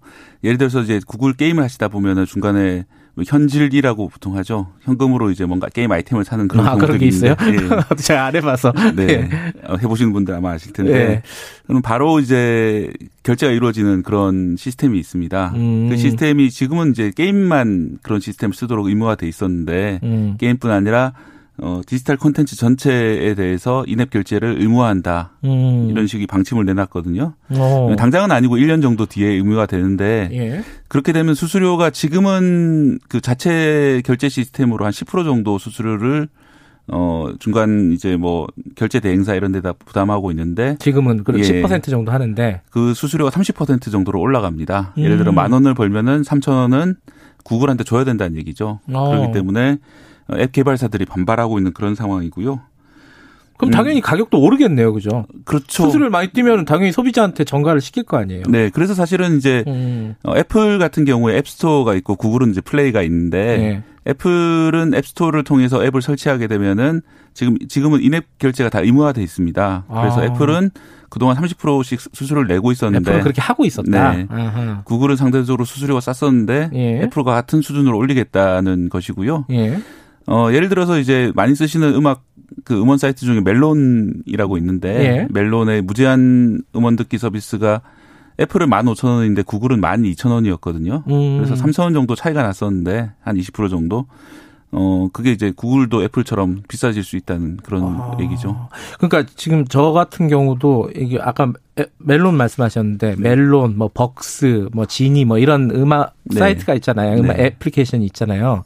여기서 결제를 할 때 밖에서 결제했거든요. 네. 앱 밖에서. 근데 네. 지금은 앱 안에서만 결제해야 되고 수수료를 구글한테 내야 된다. 네. 그럼 가격이 올라갈 가능성도 있다. 가격이 올라갈 가능성이 있다. 소비자한테는 안 좋은 거네요. 네, 소비자한테 안 좋습니다. 예. 그래서 이게 좀 시장 지배적 그러니까 이제 독과점 상태이기 음. 때문에 그런 것들을 남용한 게 아니냐 지금 논란이 음. 있는 그런 상황이고요. 근데 이제 사람들이 많이 쓰는 앱이 아까 게임도 말씀하셨는데 네.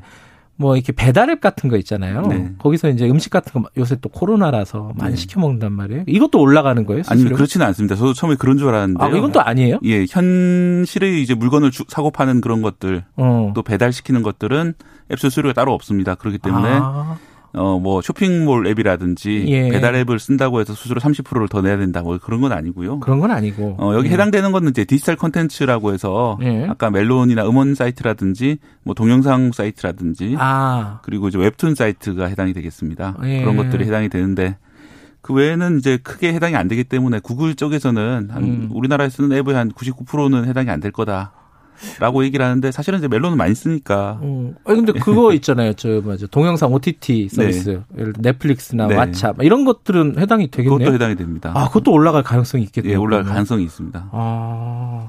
야, 이거 소비자들한테는 영향이 음. 꽤, 꽤 미쳐지는 건데. 근데 구글이. 네. 아까 그랬잖아요. 그 애플은 지금까지 하고 있었는데 구글은 안, 하, 어, 그 수수료를 30%씩 안 뗐다. 네. 근데 왜 갑자기 이렇게 정책을 바꾼 거죠?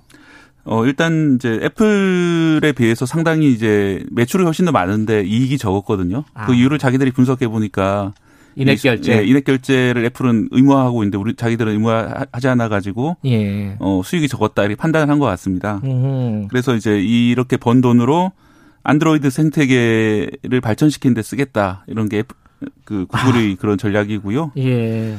어, 구글은 회사 이미지가 상당히 좋은 편이었죠, 사실은. 그, 돈비 이블이라고 구글 모토가 그래요? 나쁜 짓을 하지 말자라는 모토가 있었거든요. 그, 예. 그런 착하게 살자랑 좀 비슷한 네. 거네요. 그래서 이제 우리나라뿐만 아니라 세계적으로 이미지가 괜찮은 편이었는데, 네. 이렇게 수수료, 그러니까 수수료가 발생하는 인액 결제를 강제한다고 해서 상당히 좀 음. 반발이 있는 상황이고요.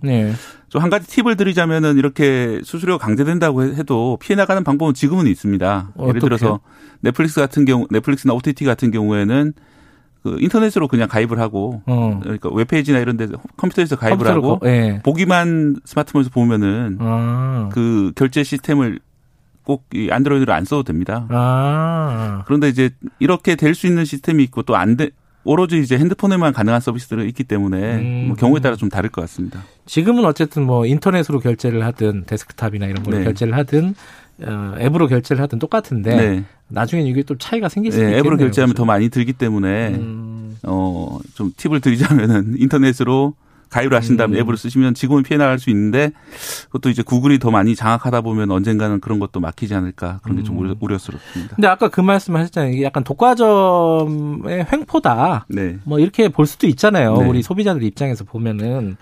근데 이걸 정부에서 어떤 규제라든가 이렇게 할 수는 없는 건가요? 예. 그 안드로이드 시스템은 우리나라 이제 갤럭시라든지 LG라든지는 폰의 한 거의 100%가 다 안드로이드를 쓰고 그렇죠. 있죠. 예. 그렇기 때문에 사실상 애플 쓰는 사람 말고는 전부 다 안드로이드 시스템을 쓰고 있다라고 음. 보이기 때문에 우리나라 시스템을 전체적으로 독과점하고 있는 걸로 보이는데요. 네. 그래서 네. 정부에서도 실태 조사를 벌이고 있습니다. 음. 최경 과기부 장관이 국감에서 한 발언인데요. 실태 조사를 이달 말까지 끝낼 거라고 이렇게 밝힌 상황이고요. 네. 또 공정거래위원회에서도 실태를 뭐 지켜보고 있다 이렇게 말을 했는데 아직은 뭔가 구체적인 법적 조치에 들어간 건 아닌 것 같고요. 실태 조사를 한 다음에 아마 조치를 할 것 같은데 네. 어, 좀 상당히 이용자들이나 특히 앱 업계에서는 상당히 말이 많이 나오고 있는 그런 상황이고요. 예. 그런데 우리나라뿐만 아니라 미국에서도 이 인앱 결제 강제가 논란이 되고 있습니다. 아, 그래요? 우리만 네. 그런 게 아니군요. 네, 그렇습니다. 예. 포트나이트라는 인기 게임이 있는데 이 예. 게임 개발자 같은 경우는 30%를 인앱 결제를 해야 되기 때문에 예를 들어서 게임 회사 매출이 이제 100만 원이면 30만 원을 다 가져가니까 너무 부당하다. 음. 그래서 자기들은 자체 결제 시스템을 쓰겠다. 이렇게 했더니 어, 퇴출을 시켜버렸어요. 안드로이드 그 플레이 네, 스토어에서 구글 플레이 퇴출됐고 또 허허. 어, 애플도 이제 앱스토어에서 퇴출을 시켜버려서 이게 부당하다 그래 소송이 지금 걸려 있는 상황이고요. 아. 또 이제 미국 하원 법사위의 반독점 소위위원회에서 예. 최근에 예. 이제 조사 보고서도 냈는데 인앱 결제 강제화로 인한 수수료 30%가 개발자의 혁신을 저해하고 소비자의 가격 부담을 키운다라고 이렇게 분석을 했습니다. 음흠. 어, 아까도 이제 미국 대통령으로 바이든이 지금 유력한 상황이다. 이렇게 음. 말이 나왔는데요.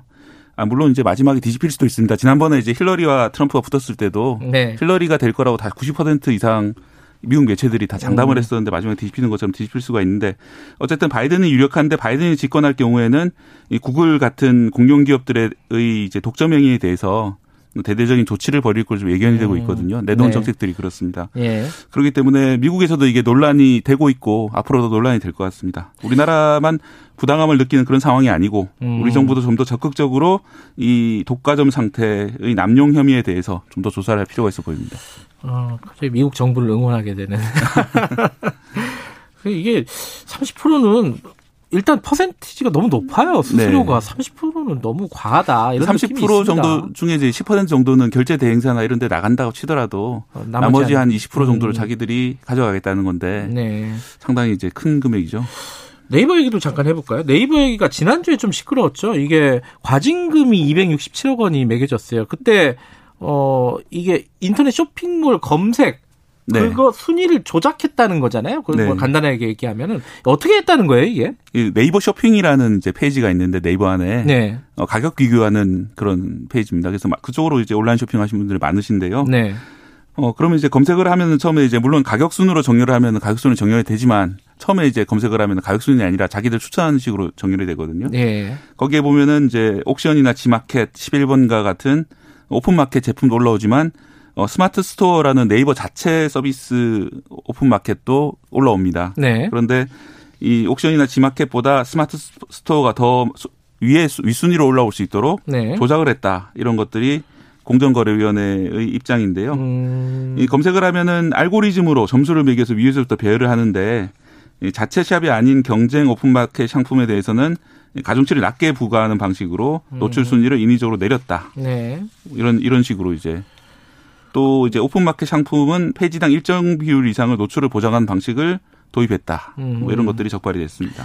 그러니까 뭐 예를 들어 가지고 뭐 마스크 살려고 마스크 치면은 네. 검색을 하면은 네이버 쇼핑 네, 해당되는 스마트, 스토어라고. 어, 스마트 네. 스토어에 해당되는 업체들을 주로 위로 많이 올려준다는 거네요, 그죠? 네. 한마디로 그렇게 해서 네이버 측은 상당한 효과를 봤다는 거 아니에요, 그죠? 네, 공정위 조사한 바에 따르면 이게 스마트 스토어가 최근에 도입된 건데 옥션이나 이런 데는 10년, 20년 가까이 된 업체들이죠. 네. 어, 2015년 3월 당시에 이 스마트 스토어의 점유율이 5%였는데 2018년 3월에는 21%까지 크게 증가했다. 어, 4배 정도 뛰었군요. 예, 그렇기 예. 때문에 이렇게 증가한 데는 이런 순위 조작 때문이다. 이렇게 보고 있습니다. 이건 우리 공정위는 이게 법 위반이다라고 보고 있는 거죠? 네. 어떤 법을 위반했다는 거죠? 공정거래법의 시장 지배적 지위 남용 행위 중에 다른 사업자의 사업 활동 방해 행위다 이렇게 음. 보고 있습니다. 네이버 쇼핑이 이 시장의 70% 정도를 장악하고 있거든요. 가격 음. 비교 쇼핑의. 아, 그래요? 예. 그, 사실 독과, 독점, 과점 상태이기 때문에 예. 이 시장 지배적 지위, 즉, 독점력이 있다라고 본 거죠. 음. 아, 이게 네이버 쇼핑에 이렇게 70%나 차지하고 있었군요. 잘 몰랐네. 보통 다나와라든지 뭐 그런 건 많이 예, 가격 비교 사이트 예, 있잖아요. 쓰는데 그 중에 이제 네이버 쇼핑이 70%. 그렇구나. 예. 이게 이제 포털을 사용하는 습관 때문에 네. 쇼핑도 그냥 포털에서 해버리는 거잖아요. 그죠? 예. 저도 그렇더라고요. 그런 습관이 생기더라고요. 어쨌든 이게 쇼핑에서 이런 문제가 생겼고 그리고 네이버에서 또 하나 문제가 생긴 게 동영상 서비스도 비슷한 일이 벌어졌다는 거 아니에요? 네, 그렇죠? 네이버가 동영상 검색 서비스를 운영하고 있는데 네. 또 네이버 TV라는 자체 서비스가 있고 뭐 아프리카 TV라든지 이런 영상도 검색할 수 있도록 돼 있는데요. 네. 그 중에서 네이버 TV의 자체 동영상만 더 잘 검색될 수 있도록 방법을 바꿨다라는 음. 것이 혐의점입니다. 어. 검색을 바꿔가지고 여기도 이제 자기들 네이버 TV 컨텐츠를 위로 올려줬다는 거죠 네, 한마디로 네, 그죠? 음.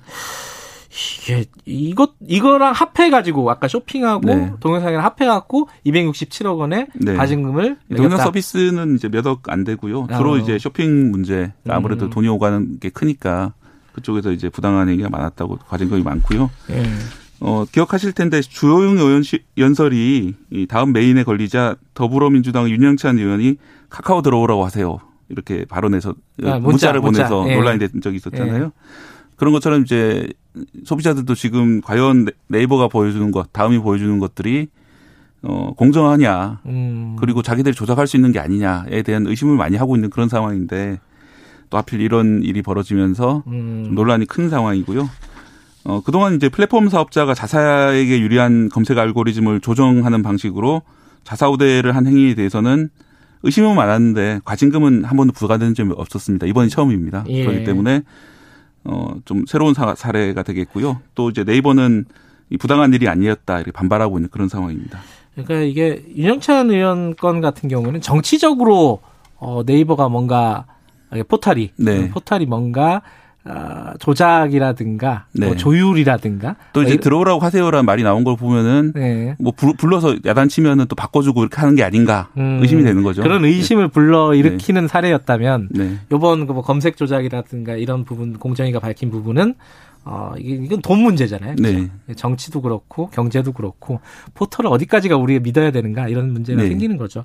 근데 지금 이게 법정으로 가게 됐죠, 결국은. 그죠? 네, 그렇습니다. 이제 네이버가 수긍하지 않고 공정위 결정에 불복해서 법원에서 부당함을 다투겠다 이렇게 밝혔고요. 네. 어, 네이버 입장을 좀 들어보면은 공정위가 지적한 쇼핑과 동영상 검색 로직 개편은 사용자들이 검색 니즈에 맞춰서 최적의 검색을 보여주기 위한 노력의 결과다. 음. 그래서 다른 업체에 배제하려는 목적이 아니라 어, 좀 더 이제 그 검색 알고리즘을 개선하다 보니까 벌어진 일이지 뭐 결과적으로 자신들이 득을 보게 됐지만 뭐 그, 그것을 위한 건 아니다. 아, 그러니까 결과적으로 네. 더 득을 받지만은 네. 그것 때문에 저 그 검색을 그렇게 만든 건 아니다라는 네. 거네요. 공정위가 음. 이제 다섯 개 정도의 그 알고리즘 개편을 문제를 삼았는데요. 네. 어 2010년에서 17년까지 50여 차례 개편을 했는데 네. 그 중에 이제 자기들에게 불리한 것도 있고 유리한 것도 있고 그런데 네. 그 중에 다섯 개만 임의로 골라냈다 이런 음. 입장입니다. 네. 뭐 법정 법정에 가서 결국은 뭐 다 가려지게 되겠네요. 그죠? 네. 상당히 시간이 걸리겠네. 그죠? 그런데 이제 플랫폼 기업이라는 게 예. 태생적으로 독점을 추구할 수밖에 없습니다. 플랫폼이라는 것은 그 많은 사용자들이 있고 또 많은 공급자들이 있어서 그 사이를 중개해 주는 그런 개념이잖아요. 그렇죠.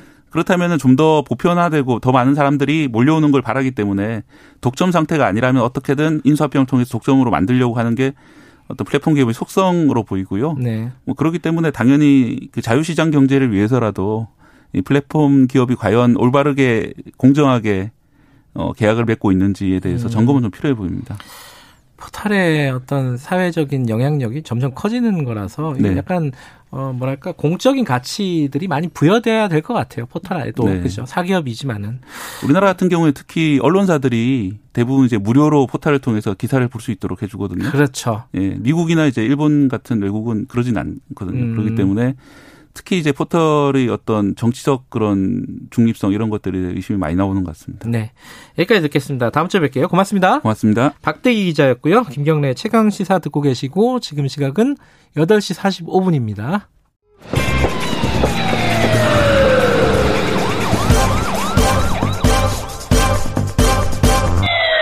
김경래 최강 시사. 네, 북한 얘기 잠깐 더 해보죠. 어, 지난 10일 어, 노동장 노동당 창건 75주년 기념 열병식 이게 지금 계속 논란이 되고 있습니다. 여기서 뭐 ICBM, 뭐 SLBM 이런 신무기들도 공개가 됐고 어, 또 우리한테 좀 유화적인 어떤 제스처도 나왔어요. 전체적으로 어떻게 해석을 해야 될지 이게 말들이 조금씩 조금씩 다릅니다. 이제 서로 받아들이는 게. 자, 홍현익 세종연구소 수석 연구위원과 이 얘기 좀 나눠볼게요. 위원님 안녕하세요. 안녕하십니까? 네. 일단 특이한 거는 오밤중에 열렸다는 겁니다. 그죠? 자정에 열렸는데 이거 네. 지금까지 그랬던 적이 있나요? 네. 김정은 위원장이 그 여러 가지 행보가 다 어, 그 외부의 관측에 허를 찌르는 것들이 많았습니다. 음. 요번에도 뭐 그런 것인데, 네. 일부 허를 찌르기 위해서 찌른 게 아니라, 네네. 어, 지금 어려운 상황에서 가성비가 제일 좋은 그런 어, 구상을 한 게 아닌가 생각되고요. 음, 네. 이미 그 김여정이 7월 10일 날 어, 대미 담화를 발표하면서 어, 그 위원장 동지한테 미국의 독립기념일 DVD 좀 받겠다라고 하는데 허락을 얻었다 이런 얘기를 한 적이 있어요. 아, 그래요? 근데, 음. 근데 트럼프도 이 과시하는 거 좋아하잖아요. 예, 그래서 예. 저녁에 이렇게 행사를 한, 한 모양이에요. 음. 그래서 이그 어, 불꽃놀이하고 이 조명을 활용해서 예, 멋들어지게 함으로써 이게 이제 군사 퍼레이드라는 게 에, 외부의 위협만 이렇게 보여주는데 그게 아니라 북한 주민들에게 뭔가 전력난이 해소됐다는 것도 상당히 보여주면서 외부에 우리가 그렇게 어렵지 않은 거라는 걸 보여주면서 일종의 쇼로 음. 쇼로 기획을 해서 심심하지 않게 해주겠다. 음. 그러나 내용 면에서도 굉장히 어, 지금 현 국제 정세에서 아 북한이 요 정도 하는 게 가장 합리적이다라는 그런 점을 유념해서 한 행사다. 음. 그러니까 말로는 미국을 자극하지 않고 우리에게도 네. 뭔가 남북 관계 개선의 가능성이 있다는 걸 보여주면서 그러면서 실제로는 사실은 우리가 어 5년 전부터 김정은 스스로도 얘기했지만 5년 전에 군사 퍼레이드하고 지금 달라진 걸 봐라. 음. 우리가 얼마나 군사력이 강해졌는지 네. 더 이상 우리 무시하면 큰코 다칠 거다라는 얘기를 하고 있습니다. 예. 뭐 여러 가지 뭐 무기라든가 어 대외적인 메시지라든가 뭐 이런 것도 있겠지만 대내적으로 보면은 주민들에게 존칭을 사용하고 고맙다라고 얘기하고 뭐 울먹이고 이거는 어떻게 봐야 될까요? 이게 뭐 일부러 그런 걸 거 아닙니까, 그죠? 어, 어떤 어, 의미로 그렇죠. 해석을 해야 될까요? 네. 어, 북한에도 우리처럼 유능한 탁현민 씨 같은 분이 있다는 게 분명해 보이고요. 근데 김정은 자신이 예. 그렇게 좀 아이디어가 좀 있는 것 같아요. 저 나이도 젊고요. 예. 스위스에서 유학했고 그리고 이게 처음이 아니잖아요. 예. 벌써 과거에도 신년사 하면서도 내 능력이 부족한 것에 대해서 막 너무나 정말 그 자, 자신을 탓하기도 했다 뭐 이런 얘기 하잖아요. 네. 그리고 중국인 관광객이 와가지고 사고 났을 때도 직접 달려가기도 하고, 음흠. 어, 굉장히, 그리고 요번에 그 공무원 살해 사건에서도, 어, 제가 보기엔 좀 이례적인데, 네. 어, 김정은이 꼭 전화라고 하면서 대단히 미안하다. 음. 절대로 이런 일이 일어나서는 안, 안 되는 일이 일어났다. 뭐 이렇게 어, 얘기하는 거는 나름의 에, 자기 자신이 에, 스위스에서 본 것처럼 서방의 지도자 같은 그런 어, 인민을 사랑하고 네. 그리고 합리적으로 자기는 생각하는 사람이다. 음. 그런데 지금 금년에 너무나도 어려운 일이 많았잖아요. 네. 최강의 최고의 그 제재를 받으면서 코로나 때문에 무역도 절반 이상으로 줄어든 데다가 네. 태풍에다가 홍수에다가 그야말로 주민들한테 얼굴을 정말 진짜 민주주의 지도자 같으면 얼굴을 드러내지도 못하죠. 너무 네. 미안해서. 그러니까 나름대로 양심적인 지도자라는 걸 보여주기 위해서 이렇게 했는데 또 뭐 그 중에 보니까 김정은 얘기 듣고 우는 사람도 있더라고요. 예, 그렇죠. 예. 예. 지도자가 그러니까, 우니까. 예. 예. 옛날에 저 스탈린이나 김일성 죽었을 때도 어, 음. 어, 그랬던 걸 제가 보고 야, 이 세뇌라는 게 정말 무섭구나 그런 생각을 했습니다. 그 보도를 보니까요. 그 이설주 여사 부인이잖아요. 네. 어, 이설주 씨가 어, 공개가 안 됐어요, 얼굴이. 이게 이제 벌써 아홉 달째 안 나온 거라는데, 이게 뭐 특별한 이유가 있습니까? 이거 관련해서 보도를 많이 하더라고요. 네. 어, 그, 뭐, 그, 그, 젊은 여성이니, 아직 젊으니까, 네. 혹시 넷째를 가졌을 수도 있고요. 네, 그것 잘 아. 모르겠습니다. 그냥 네. 예, 여쭤보니까 그냥 답하는 거고요. 예, 예. 그런데 이제 가장 좀 합리적으로 좀 얘기해 본다면, 예. 애를 셋이나 키우고 있는 엄마로서 내가 몸조심을 해야 되겠다. 그래서 예. 많은 사람들 나오는데 나오지 않게 해서 코로나 코로나 관련해서 안 나오는 게 아닌가. 음. 비록 어저께 그 열병식이나 그 뒤에 김정은이 뭐 어, 집단 체조 공연도 보러 갔대요. 근데 거기서도 마스크를 안 쓰고 있는데 음. 그런데 에, 좀 이상한 게 있잖아요. 외, 미, 평양에 주재하고 있는 외국인 외교관들 한 명도 오지 말라고 아예 그 저 공문까지 보냈다는 거예요. 음. 그 얘기는 뭐냐? 어 하여튼 그 북한에서는 외부에서 들어오는 사람은 전부 코로나 환자로 일단 간주하겠다 이런 아하, 거거든요.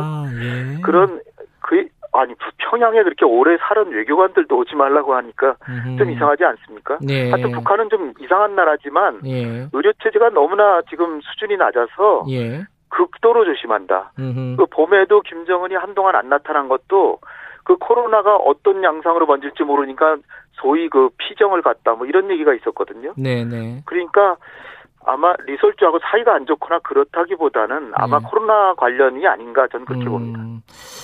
지금 이제 본격적으로는 어 그 열병식이 주는 메시지가 미국한테 주는 메시지가 있고 우리한테 주는 메시지가 있을 거 아닙니까? 네. 이게 이제 ICBM 같은 그 신형 무기들이 막 나왔어요. 어 이게 나왔는데 그러면서도 말은 또 어, 우리가 뭐 먼저 사용하지는 않겠다 이런 식으로 얘기를 한단 말이에요. 요거 네. 무기와 관련해서 그리고 미국에게 주는 메시지 이건 어떻게 해석하십니까? 네, 요 조금 주의해서 봐야 되는 게 예. 원문을 제가 보니까 예. 어 우리의 전쟁 억지력이 결코 남용되거나 절대로 선제적으로 쓰이지는 않겠지만 예. 만약 그 어떤 세력이든 우리 국가의 안전을 다쳐놓는다면 예. 우리를 겨냥해 군사력을 사용하려 든다면 예. 이건 사용한 게 아닙니다. 음흠.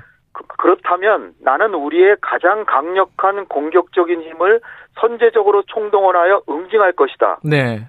상호 모순되는 얘기를 바로 연이어하고 있어요. 음. 이게 절대로 선제적으로 안 쓰겠다 그러고 그리고 나서는 어떤 조건이 있으면 가장 강, 력한 공격적인 힘을 선제적으로 아하, 사용해서 응징하겠다. 예. 이거는 선제 공격하겠다는 얘기를 한 건데. 예. 근데 뭐 사실 핵, 핵이란 말도 사용을 안 했고요. 음. 그 다음에 선제적으로 쓰지는 않겠지만은 아주 공식 이렇게 명문으로 얘기했기 때문에 우리가 그렇게 듣는 거지. 네. 실제적으로 이 연설문상으로도 만약에 어떤 제3국이 북한을 엄청나게 압박해 들어오면 먼저 공격할 수 있다는 내용이 이미 들어 있습니다 여기.